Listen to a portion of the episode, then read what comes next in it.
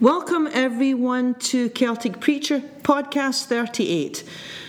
We spend a lot of time figuring out why things happen, don't we? Particularly troubling things.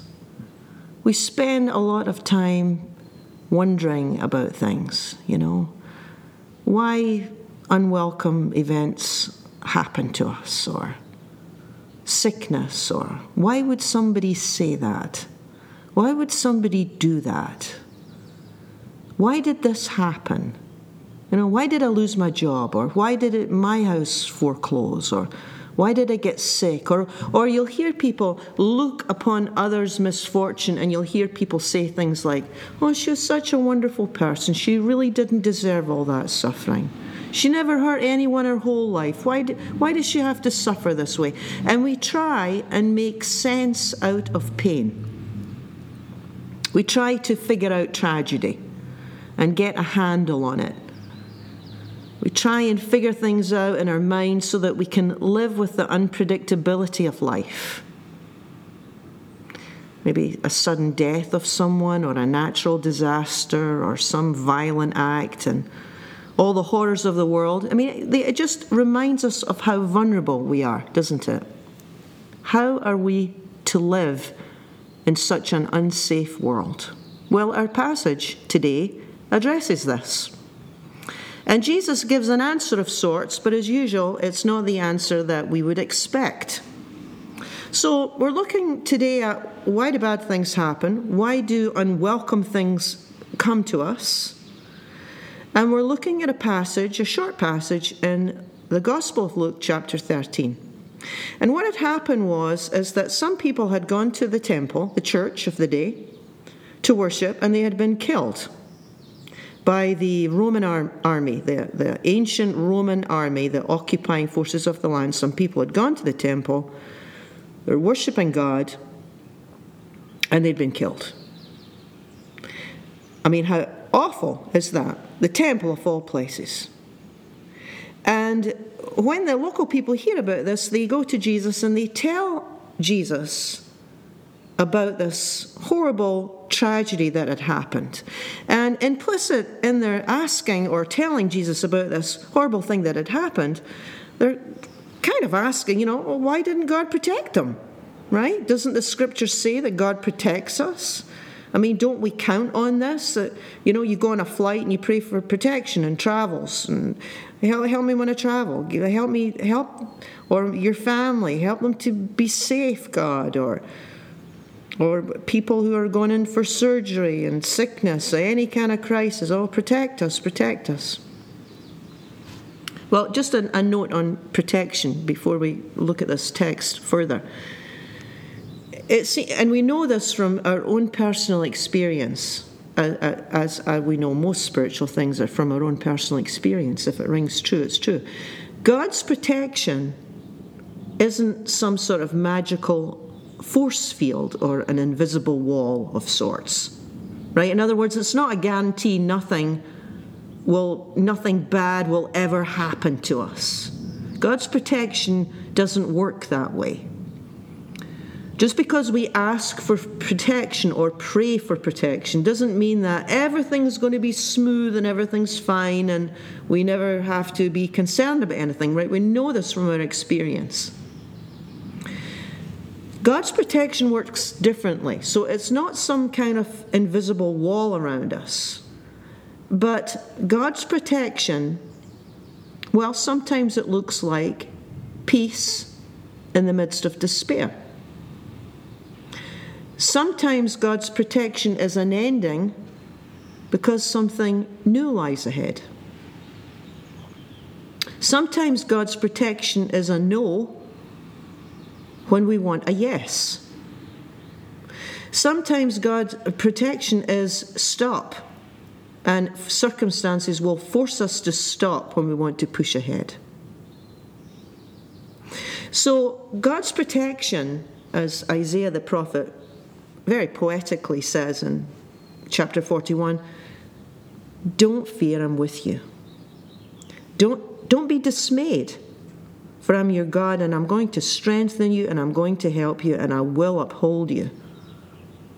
with my righteous right hand. So, really, God's protection is whatever happens, whatever we go through, I'm with you. That's really the way that God's protection works. I'm with you.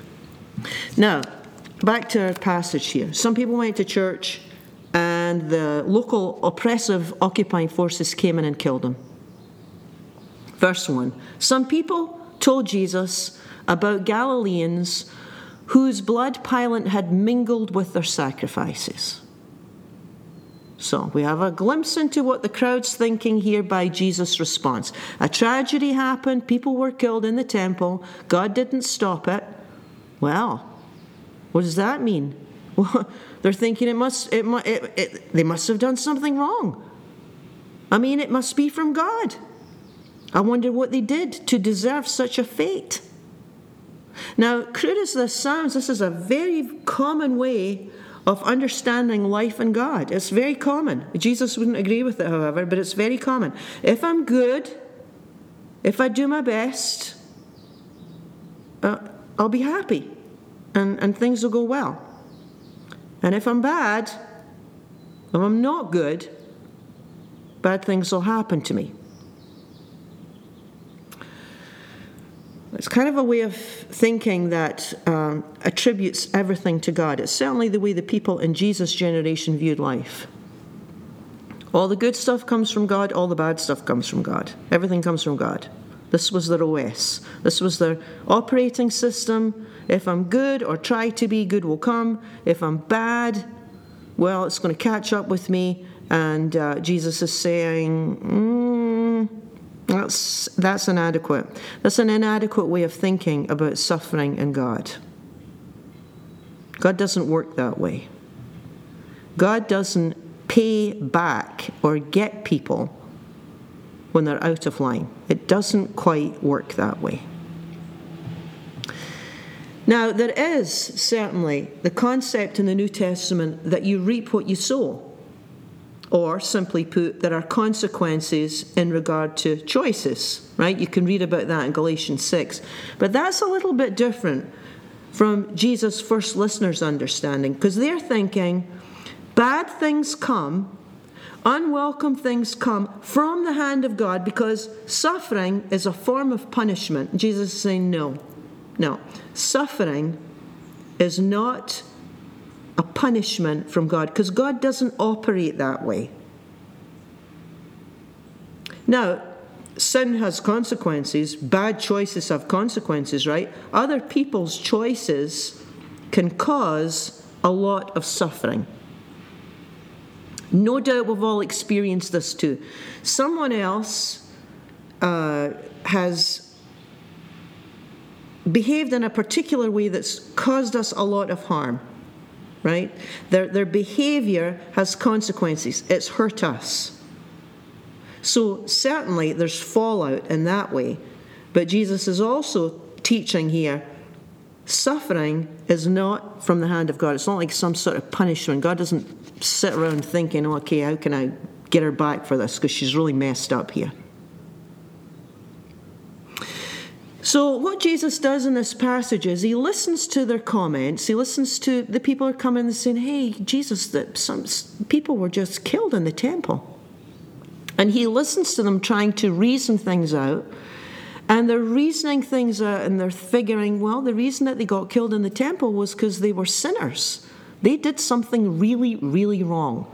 They must have broken God's law. They did something terribly wrong. Otherwise, you know, that's the punishment. They had it coming to them, we'd say. They didn't follow the rules, so that's what happens. Now, listen to what Jesus says in verse 2. Do you think that because these Galileans suffered in this way, they were worse sinners than some of all the other Galileans? He says, No, no. They're no worse than anybody else. They're no worse than everybody, anybody else. Verse 3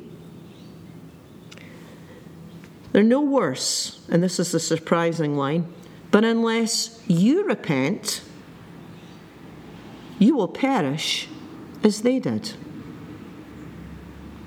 Interesting line.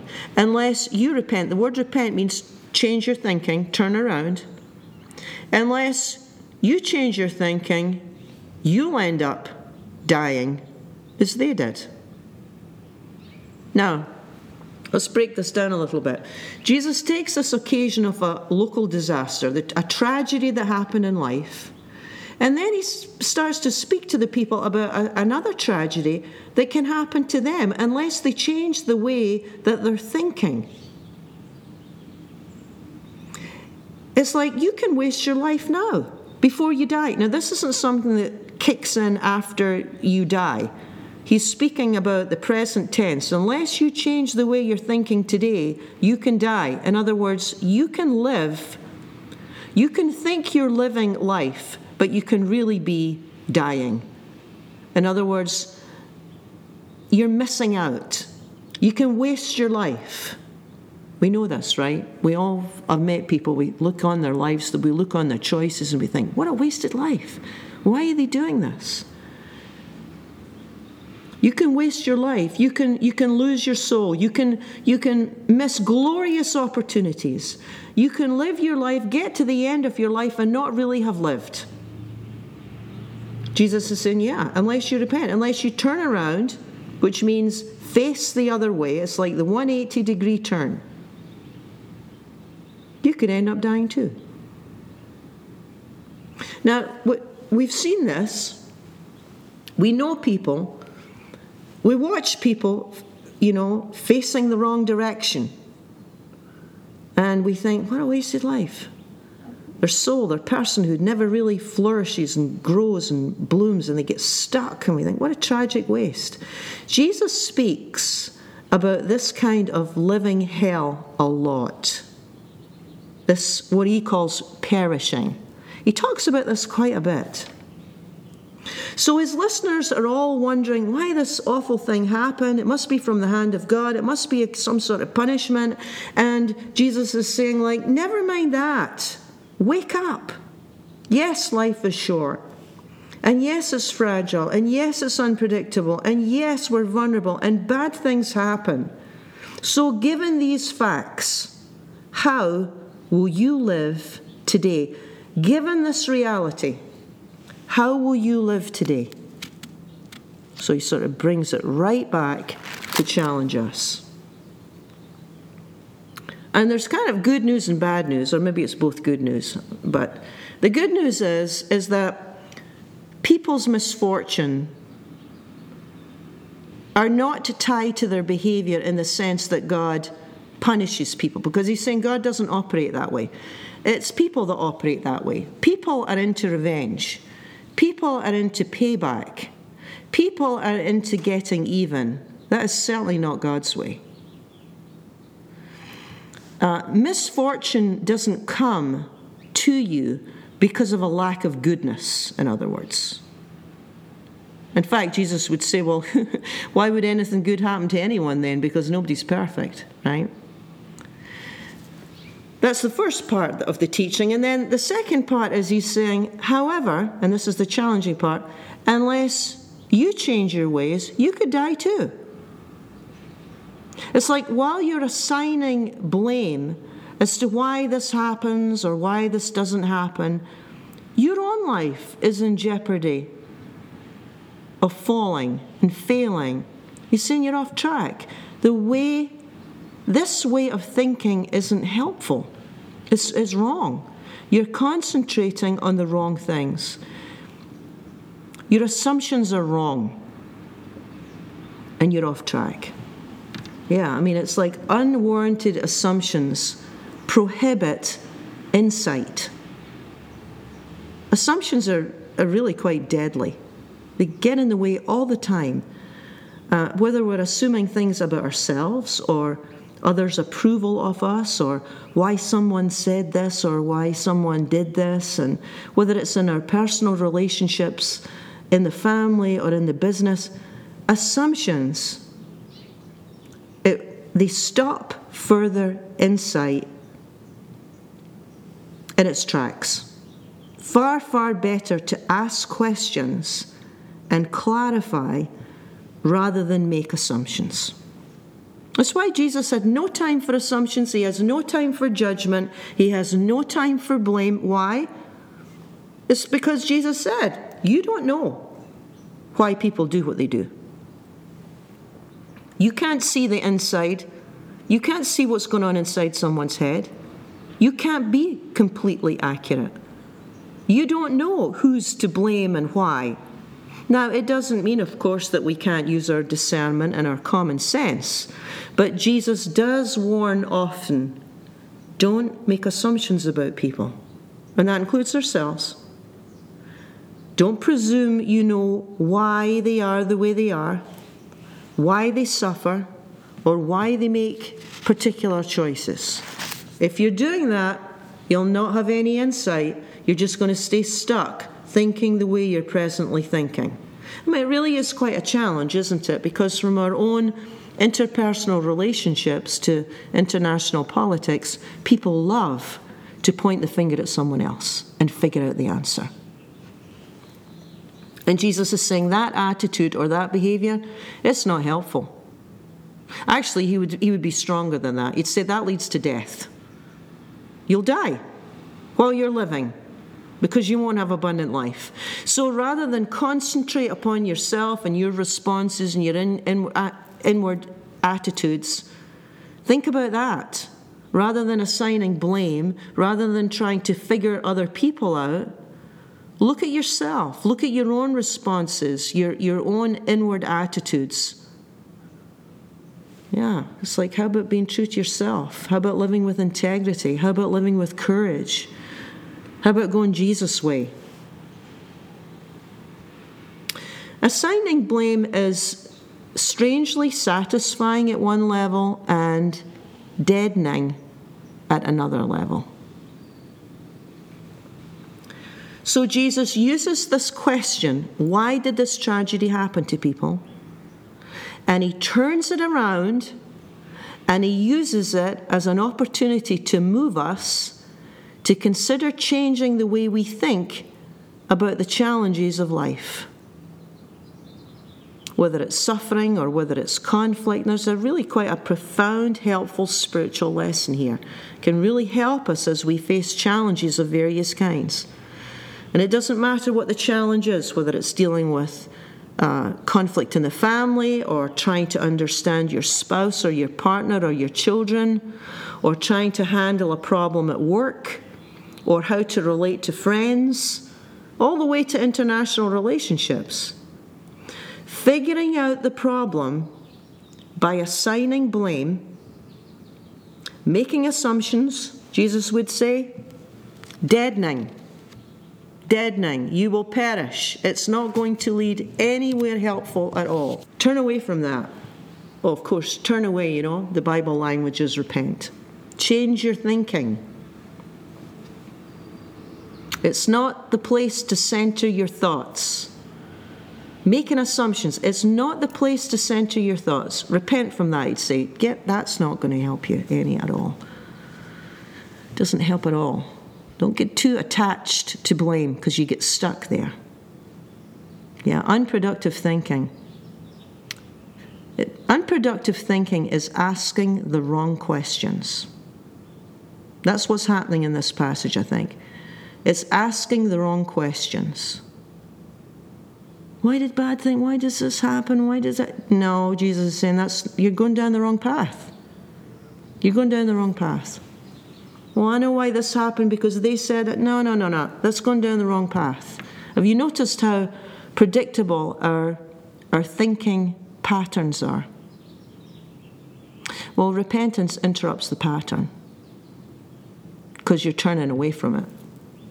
It's like Jesus is saying now, don't, don't go down that road again because you know where that leads. Choose a more helpful way of thinking. Then there's the heart cry. There's the prayer. There's the prayer. God, help me, help me to stop assuming and, and help me to think about this challenge that I'm facing in a new way. Help me to turn around so that your wisdom becomes clear and that your wisdom's first and that my assumptions are put to the side. Well, thank you for joining me. You've been listening to Celtic Preacher. Join with me again next week for another episode.